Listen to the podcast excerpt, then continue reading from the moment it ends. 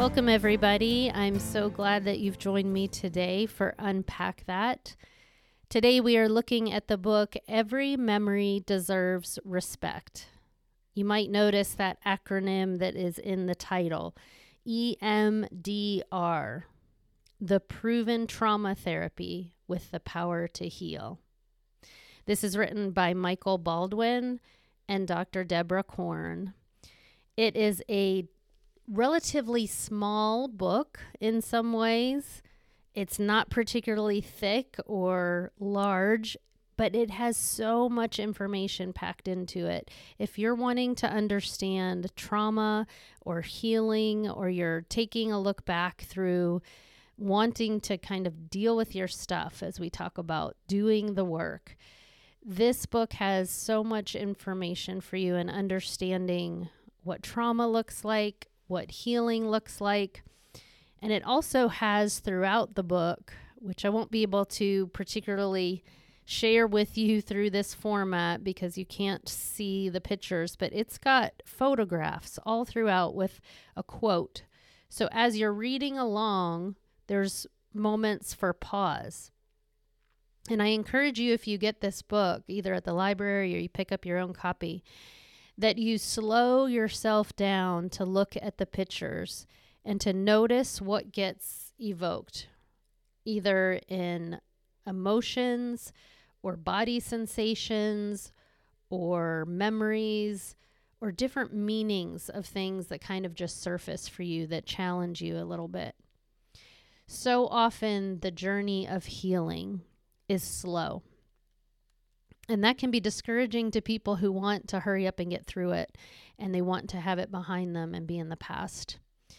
And certainly that makes sense, except that if we go too fast, we can undo ourselves and we really lose touch actually with what's going on and what our body is trying to teach us and speak to us and allow us to really grow and heal.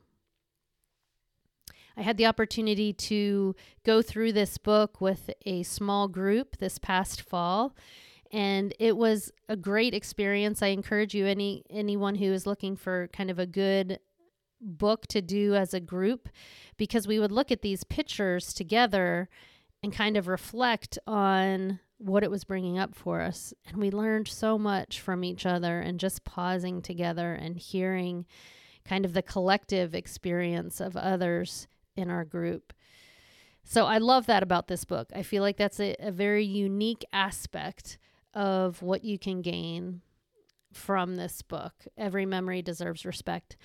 And I also love that the timing of this Unpack That is coming out at the end of a year and the start of a new one. And sometimes we reflect, and I find different people that I'm working with often are surprised by memories that might go way back and they can't quite understand why that matters now, or they just want to work on the present or the future. But really, there is so much meaning in what happened in the past and what's able to be resolved or what's left kind of unexplored. And so the the whole idea behind the book, I would say every memory deserves respect is that it's worth paying attention to. It's worth taking a pause and to notice what might need some time and attention. So the format of this book is really beautiful, I think, because Michael Baldwin shares a bit of his story and his journey through various counseling experiences and things that he originally understood about himself, and then the process that he went through in healing and growth from EMDR therapy. And then Dr. Korn comes through with kind of the teaching moments about trauma, about healing, about window of tolerance, a dissociative scale, like all these different, so much information for us to learn from. And there's a blending of these two, kind of both offering something supportive to fellow journeyers on the path, kind of fellow pilgrims. So, in the preface, Michael starts off by saying trauma is a part of life. It need not carry stigma or be a source of shame. He says our memories, even fragments of memories, are clues, like a trail of breadcrumbs. They might be incomplete or confusing at first, but if we have the courage to face the one that scares us at the most, they can lead to discoveries that will free us. Our memories are the caretakers of truth in our lives. So these memories are experiences that we've had and and even how we remember things changes as we heal and grow as we look back at our different ages and stages they're kind of evolving, right? So he shares to help you understand my journey, I'll present it as I initially knew it and then tell you how I eventually came to comprehend it, experience it, and make it my own. I love that template that he kind of talks about there that he came to understand his journey over time, how he initially started in that he knew it, and then kind of the evolving layers. He took it deeper and he um, explored just all these different experiences that he had had. And the way he summed it up with two phrases that I think are so helpful for all of us is that he shared kind of the facts as he was introducing about his family of origin. And he said all of that was true. And then he took it a, a step further and deeper inside. And he said, It's also true that. And I'll just leave that as a dot, dot, dot kind of moment. Because we can kind of know the facts of what happened for us or our little pieces of our history. And it's true that all of that, you know, we had a lot of great things perhaps um, but it's also true that there might have been some things that were um, left either unresolved or unmet needs or things that really never had a chance to be witnessed. So, just to give us a, a very small um, window into his story, he said, I desperately wanted a connection with my mother. So I disregarded my own needs and the sense of violation that came with her lack of boundaries. He talked about how going to various therapies and trying to find healing, he, he built his career and had all this on the outside, um, things that maybe appeared very successful. But he says, I remained alone with no idea what it meant to be truly attached or in love as an adult. I distracted myself from my loneliness by relentlessly seeking status and recognition. No achievement, no matter how spectacular, was ever enough. Because as he kind of did the deeper work to see what was underneath the surface, he found beliefs like, I'm no good, I'm a fraud. I'm a failure. I don't belong. I'm probably going to get fired or run out of money or end up homeless in the streets and die lonely and alone. That was what was underneath, even if the best job and the best apartment and the best clothes were what were on the outside. He said, inside, I felt small and fragile. He said, I tried my best to fit in and engage in a world that to me felt alien and scary.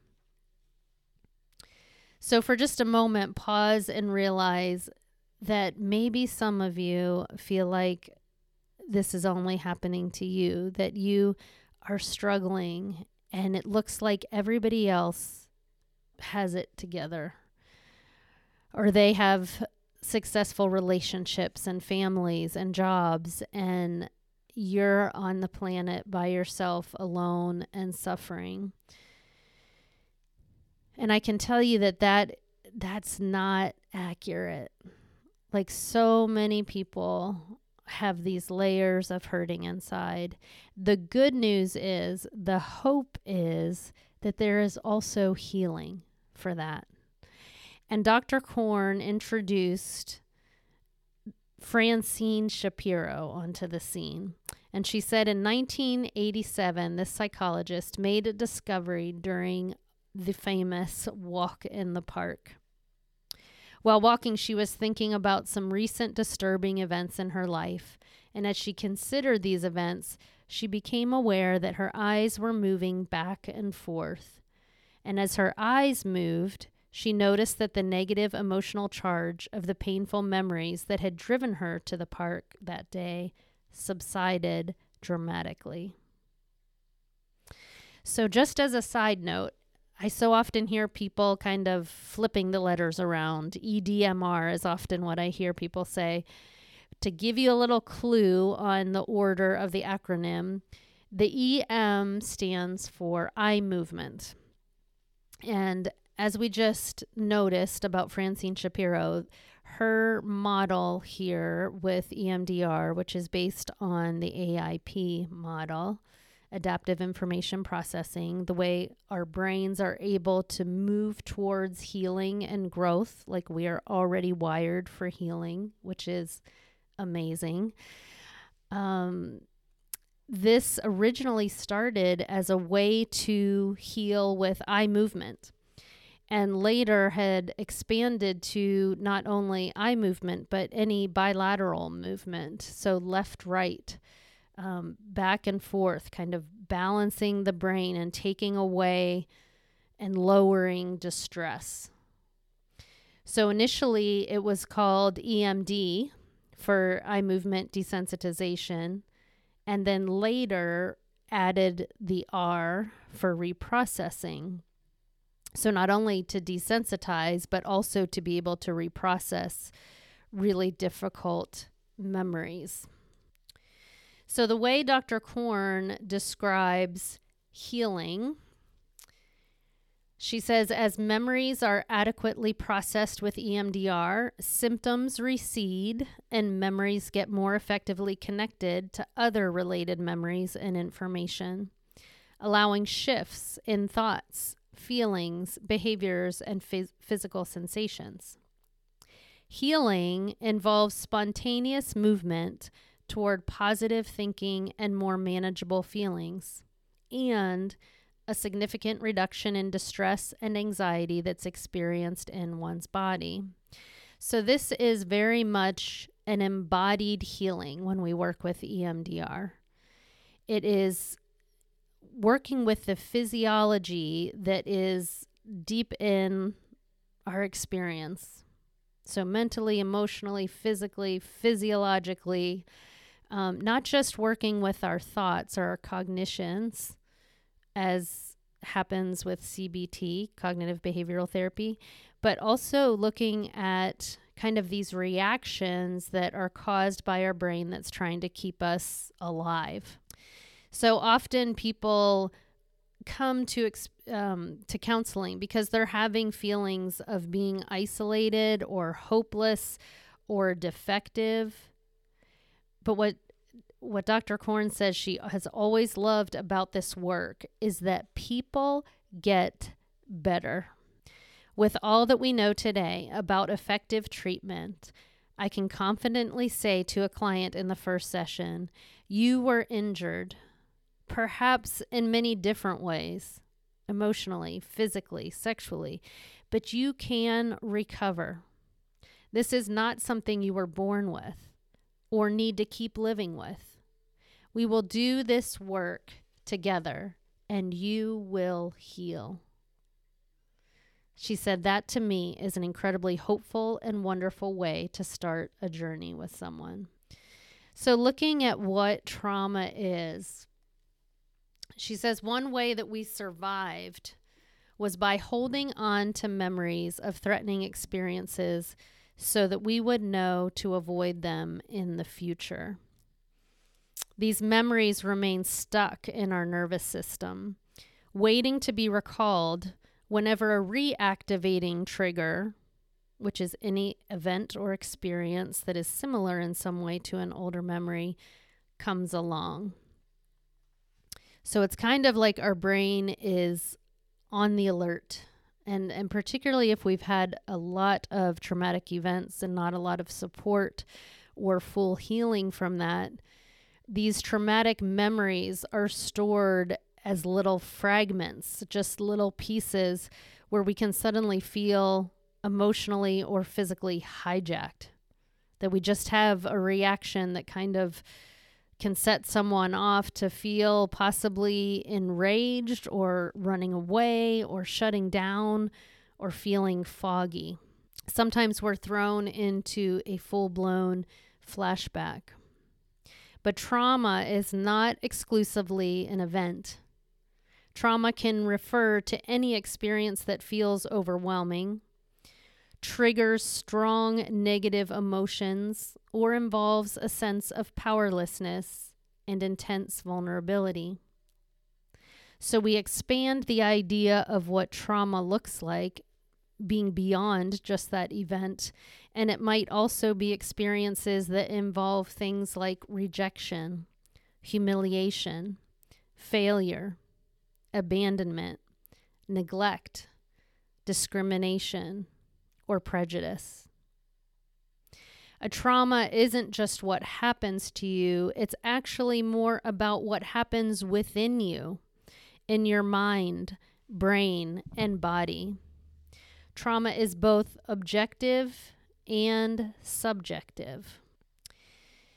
So, looking at when we're really young, the role that early attachment has is that attachment involves not only the emotional bond between two people, but also the physiological bond it establishes a template for all future relationships. And when there are significant and repeated ruptures or failures in early relationships with caregivers, children learn that they are worthless, damaged, unloved, unwanted, dispensable, and of value only in meeting others' needs we form a secure attachment when, as an infant or child, we learn that we can depend on an attuned, predictable, safe, and loving caregiver.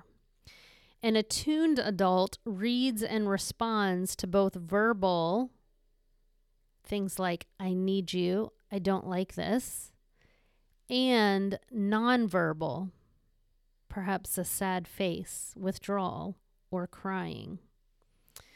Cues. So these verbal and nonverbal cues. These cues communicate core emotions. I'm sad and scared.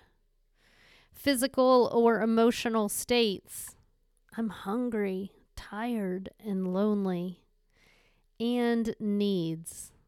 I need to be comforted, held, played with, listened to.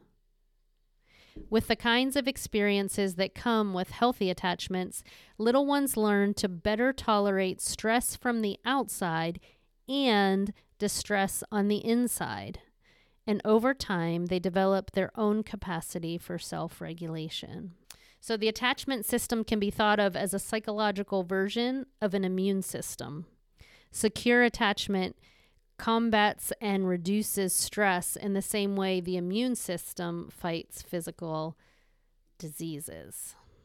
So all the way back to birth, we are wired for attachment.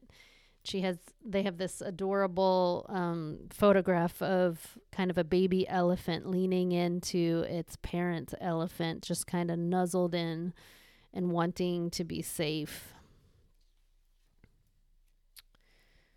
Okay. I have most of this book highlighted, underlined, and written in, so I'm trying to give you a an overview here, but okay, talking about things that could be potentially traumatic. There is something that we um, kind of call a big T trauma. And research tells us that certain factors are likely to dramatically increase fear and perceptions of acute danger. When a threat is new and unfamiliar, when people believe they have little control over the threat, and when they experience a feeling of dread. And she goes through and talks about kind of how that was a common denominator for all of us going through a worldwide pandemic the last several years.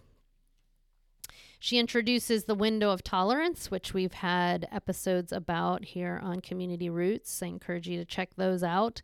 Sometimes we experience too much in what is hyper arousal, or perhaps we experience too little, which is hypoarousal versus where we want to develop and grow is our window of tolerance, which is kind of an optimal arousal zone where we can be fully present and connected to our body and our emotions. So she talks about this window to help us know our own body reactions to our internal feelings and physical sensations as well as external things that feel like a potential threat. She also goes through and talks about something called the change triangle. And what I loved about this, um, there is a description of defenses that are anything that we tend to do to avoid feeling. And then there are inhibitory emotions that kind of warn us or signal us as danger, things like anxiety, shame, and guilt.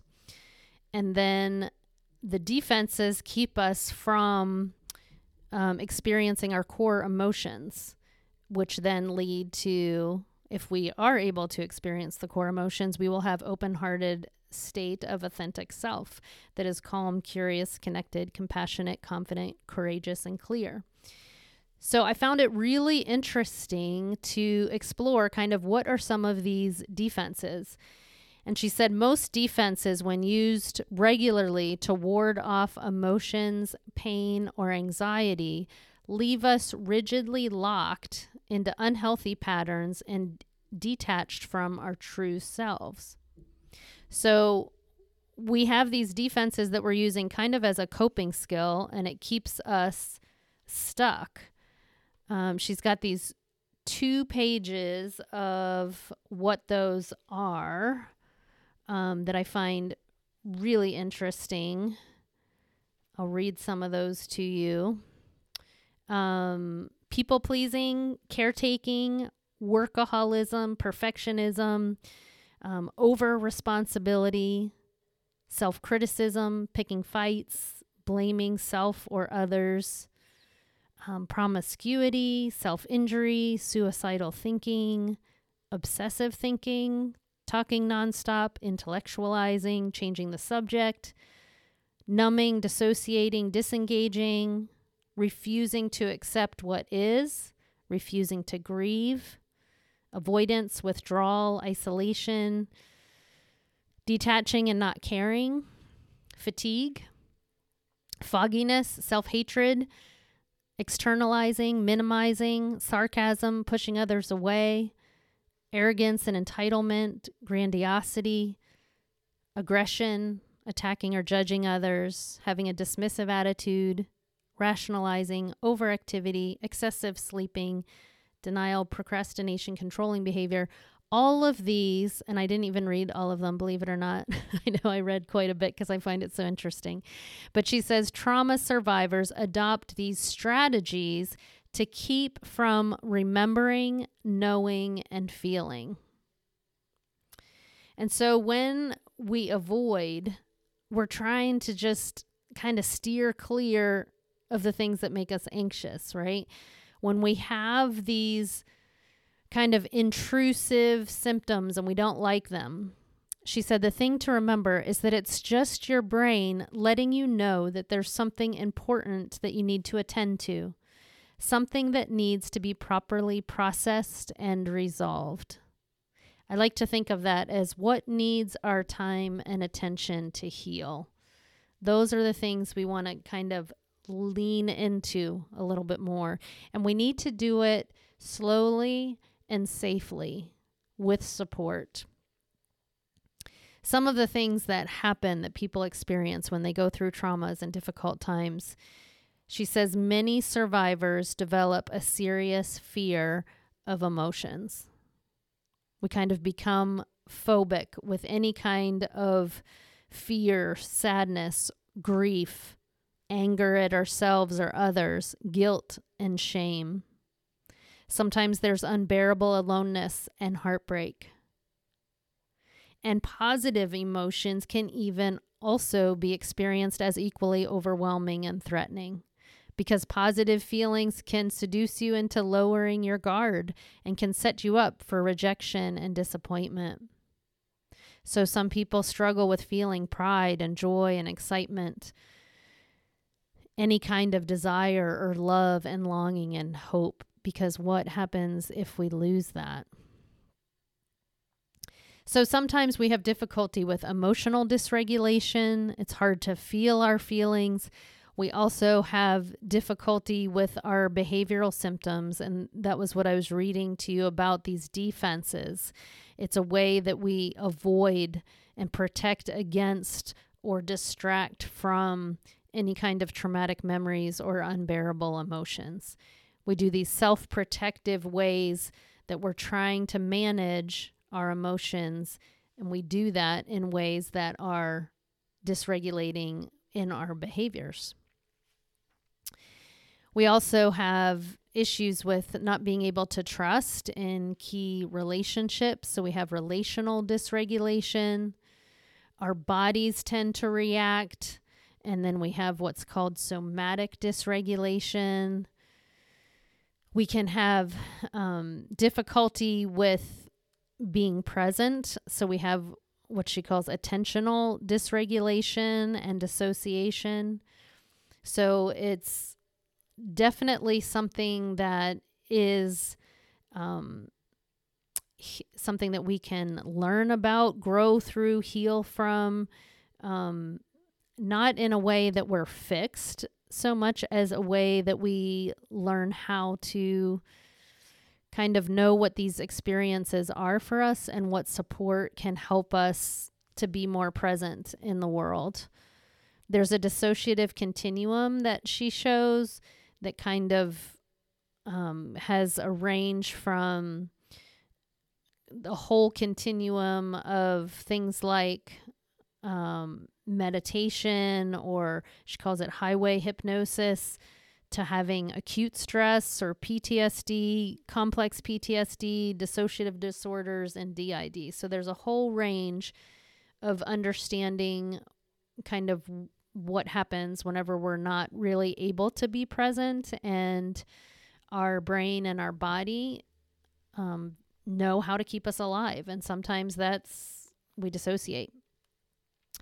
So some some other symptoms that we experience with trauma is that we can have a negative self-concept and we feel bad, pathetic and weak. Or sometimes we feel different, like that we're isolated or we're profoundly alone and we have a sense of alienation there's lots of others included in here with like boundaries. We can't say no. We've lost our purpose. We struggle with self care. Um, but I'm going to keep moving us through here for sake of time. Um, Dr. Korn says trauma and post traumatic stress symptoms reflect injuries to our brain. Essentially, is part of our brains are sprained or intolerant. They are stressed beyond all reasonable limits or repeatedly inflamed past the point of coping. Something in our lives overwhelms us, and our brain took a hit. It responded and then adapted in the best way that it could. But despite its best attempts, it remains poorly regulated performing at a suboptimal level.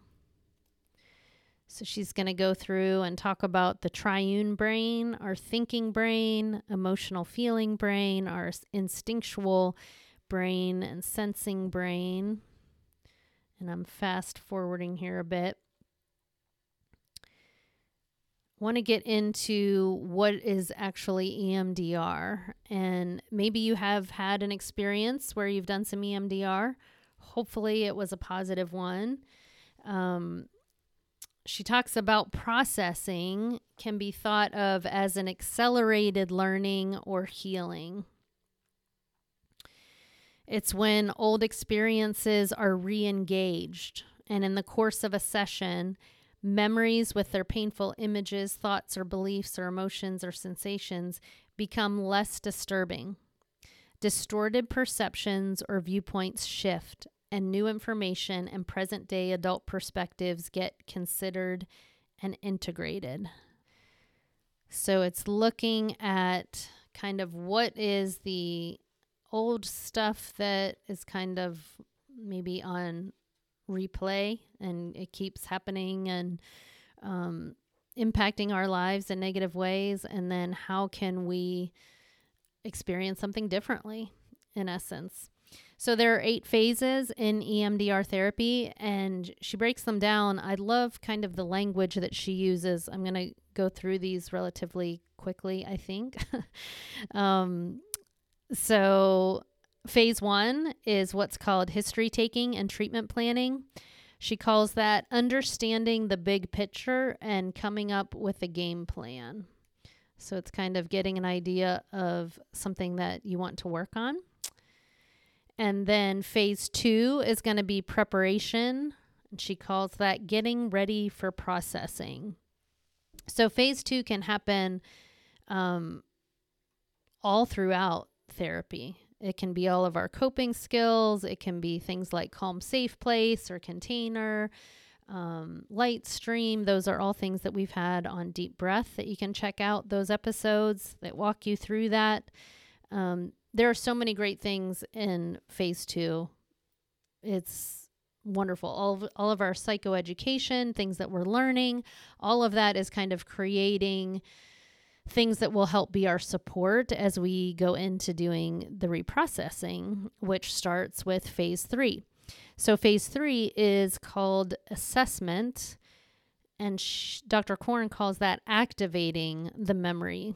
So, we're looking for sometimes what's called TICEs, uh, which stands for triggers, images, negative cognitions, which are our thoughts, emotions, and physical sensations that are associated with this distress that we're having.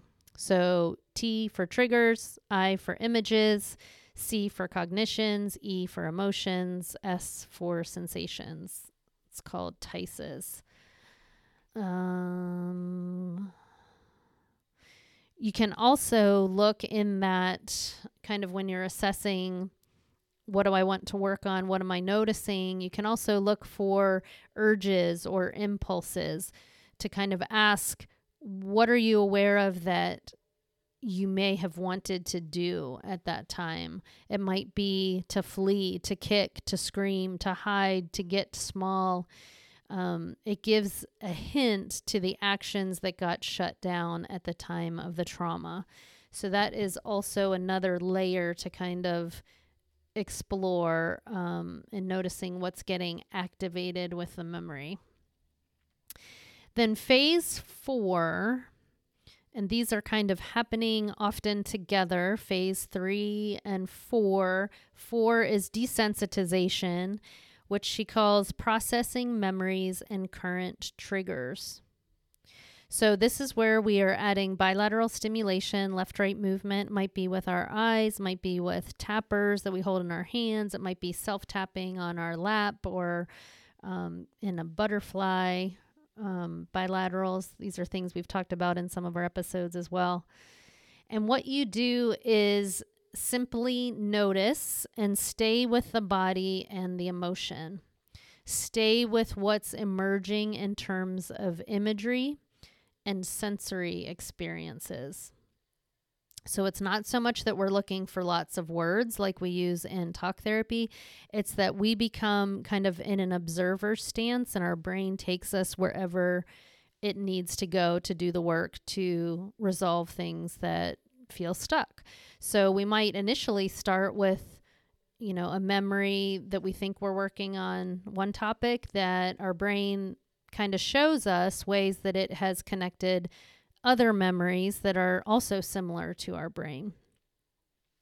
And so different um, themes can emerge. Um, and sometimes we have to be aware of definitely what we call dual awareness that we can stay in the present, that we don't slide all the way into the past and get blended with a younger traumatized part of ourselves. We want to stay in the present moment doing this work. And so as therapists, we remind our clients that that you're not alone and I'm here with you this time and maybe remembering the year that we're in, the age that you currently are. And remember that it's just a feeling, it's just a sensation, it's part of an old memory, and that you're actually safe now. You might become aware through this processing that there were many things that needed to happen but didn't. We had unmet needs. We might have awareness of being alone and frightened and confused when no one came to the rescue. It might be that no one showed up to protect, explain, validate, reassure, or soothe. So we're looking listening, noticing opportunities that can help with completion, repair, and closure. In EMDR therapy, we invite clients to consider what a do over would look like or sound like. So, things like if you could have fought back, what would it have looked like? If you could have spoken up, what would you have wanted to say? What did that little kid need in that moment? Imagine bringing that to her and stay with that. So we're integrating with this bilateral stimulation and transforming the memory that was held in the nervous system. Critical emotions like grief, anger, unmet longing, shame, and guilt can be worked on.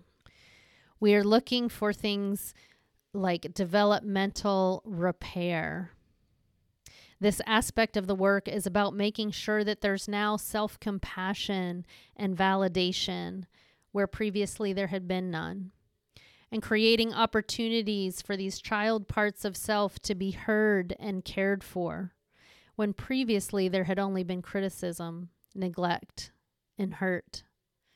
It's connecting the adult self with the child self or selves in imagination a chance for adult clients to recognize unmet needs, vulnerabilities, and longings.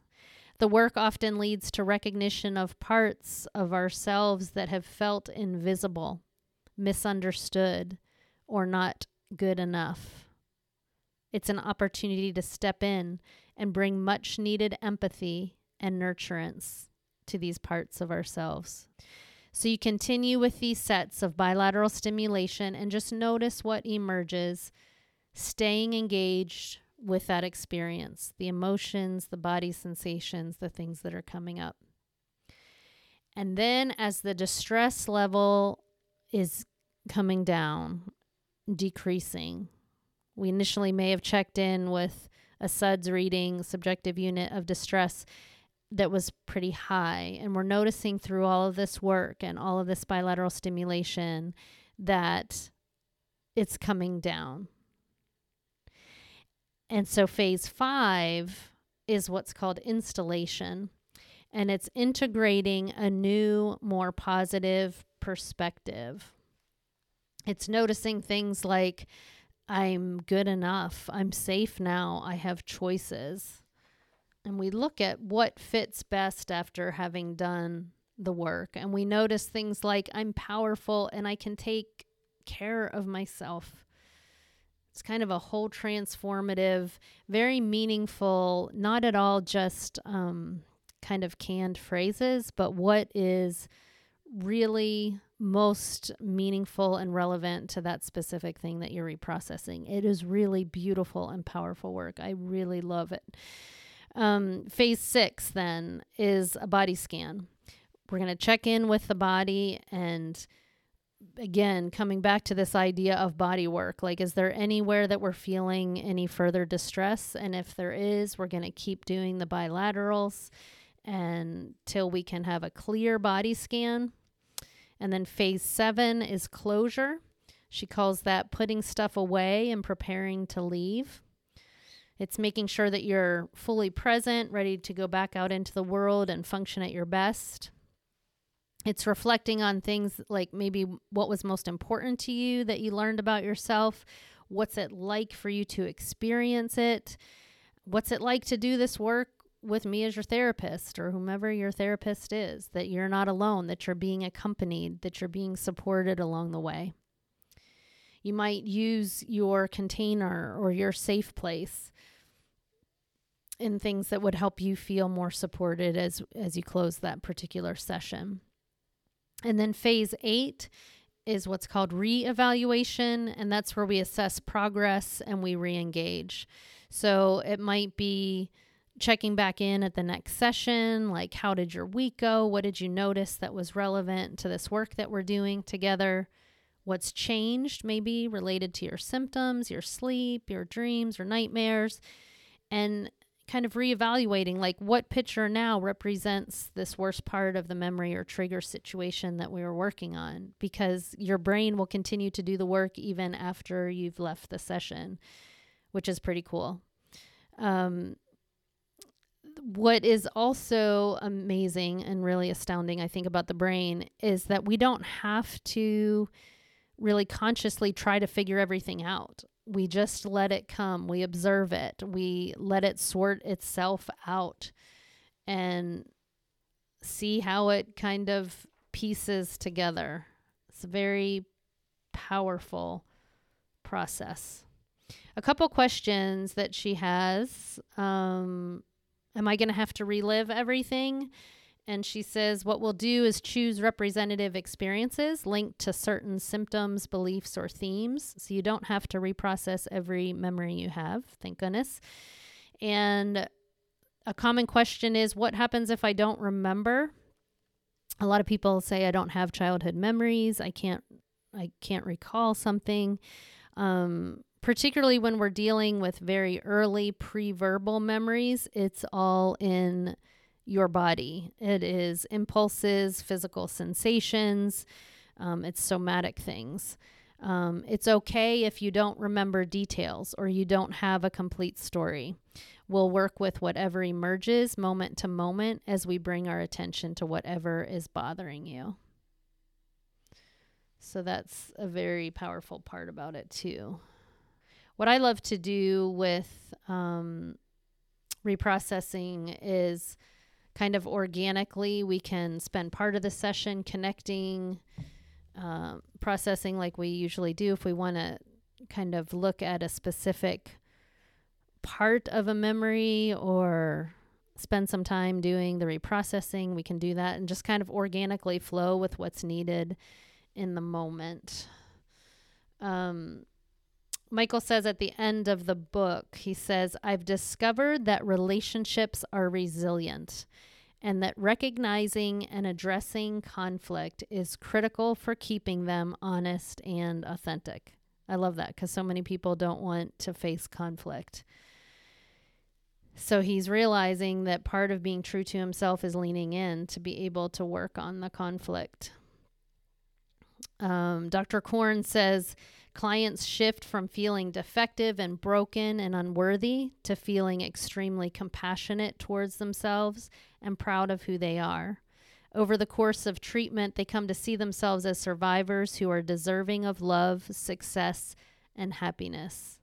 People report that they're able to make their way feeling calmer, more regulated, and safer.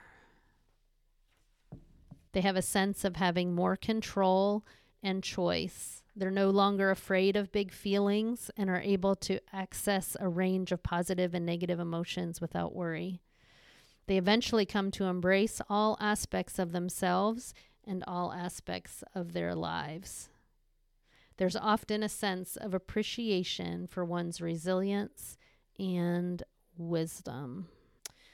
And this is how she closes the book with a little piece, a clip from the epilogue. When you dedicate yourself to healing and bring a willingness to go to the mat to save yourself, everything can change. You no longer need to feel powerless, like a victim, trapped by your circumstances, misunderstood, and bullied by those around you. You're able to set limits, use your voice, and advocate for your own happiness and satisfaction. You're no longer at the mercy of your own reactions. Instead, you're able to view your emotions as an important source of information and a sign that you are alive and simply responding to the world around you. You begin to see and feel your potential.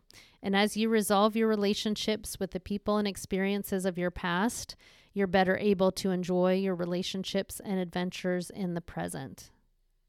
You're able to surrender your outdated defenses and are free to open your heart to joy, excitement, and love without debilitating fear.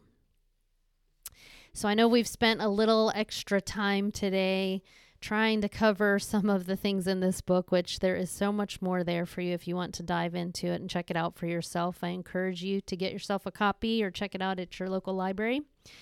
Um, if you are looking for EMDR therapy, I am certified for anyone in the state of Ohio.